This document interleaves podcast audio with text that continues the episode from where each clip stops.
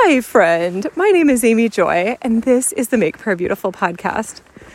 Towards the end of the 21 day feast, I sent an email to a coach. He had been trying to help me write a book in a month, and the reality is, I had gone into the program not super concerned about actually finishing a book in a month because I'm not ever concerned about actually finishing a book. I have book, books published that's not super intimidating for me. It was more like I wanted to know if he had additional tricks or techniques or hacks or whatever you want to call it that helped the process move along more quickly. And there were a few things that I thought were really helpful and informative. And then, you know, kind of throughout the month, he would send these like very, what were supposed to be maybe inspiring notes like, come on, you can do it. And that was just like not helpful for me. You know, I don't I don't need external motivation in that regard. And and his method of writing was basically what I already did. So it was it was helpful. There were specific things that felt like that made it worth it. But I kind of wanted to just be like, you know, I didn't follow your tracking method because I lost power for 5 days and then I got sick and then I was traveling across the country like I got what I needed from this program, which was not exactly what you were trying to deliver. And at the end of this, I don't really know what made me do this, especially because I was sort of supposed to be working on a different project while I was writing this email. But I listed out the different things that I had accomplished over the last month because this coach will oftentimes do that. Like, look at how prolific I am. And so I don't know if it was kind of like a at a girl that I was seeking from him, but or maybe it was just interesting to me to say, what have I accomplished over this last month? Or if I put it in language that this particular coach would find uh, similar or recognizable, you know, like, oh, I spent three days with clients and it had two days of travel on either end. Like, okay, that's recognizable language, even if what I was doing with my clients was prayer walking. And anyway, like that might be less recognizable. So I wrote this email up and sent it off to him. And internally, I was like, that is still so odd. Like, I don't normally wander about, like, look at what I did this month. I really got a lot done. And, uh, and and yet I sent it off to Bob as well, kind of like, isn't this kind of like why did I send this email? I mean, it's nice, but really odd. And Bob wrote me back and he was like, wait, this is so encouraging because I did a lot of these things too. Like a lot of them were things that we had worked on together.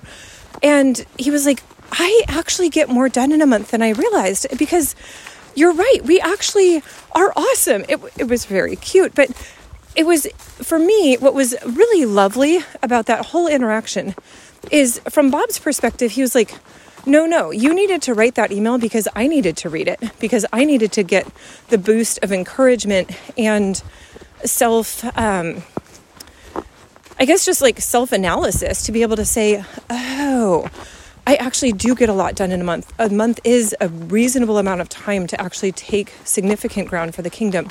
Let me not just be spinning my wheels.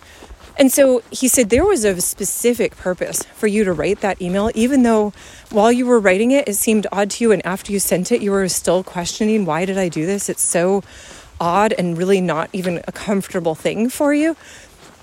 And so I think I wanted to just bless you with the knowledge that sometimes you do things that maybe even don't feel like they're specifically in character for you, but there's almost like a little compulsion like, I am supposed to do this. And the reality is, if I had stopped and prayed about it, I'm not even sure if I would have felt like the Lord said, Yes, you're totally doing the right thing. I don't know. I, this is part of what I think the walk of faith can be a little bit confusing because sometimes there is that sense of like Holy Spirit compulsion, like, I know the Holy Spirit told me to do this and I need to do it. And sometimes you just do things without really knowing why, but you find out after the fact that you were being led by the Holy Spirit. At least that's my experience. Maybe it's not yours, but um, yeah, so Lord, I am asking that you would show us anew how you guide us, even when we are not sure of how you're leading. Lord, I ask that you would direct us and show us the, the ways that you care about even the details of our lives that we maybe think are just our own um, little foibles or our own oddities. And yet, Lord, that because we walk with you, that you are in the midst of them. And so, Jesus, I thank you for the ways that you pour into us, for the ways that you are so kind to us, that you direct us even when we are not aware of it. Lord, I think about the beautiful passage that says, Surely God was in this place and I didn't know it. And so, Lord, in the way that this is really just a beautiful picture of who you are to us, that you are in this place, that you're in our places, even if we don't know it or recognize it. We give you praise, Lord Jesus. Amen.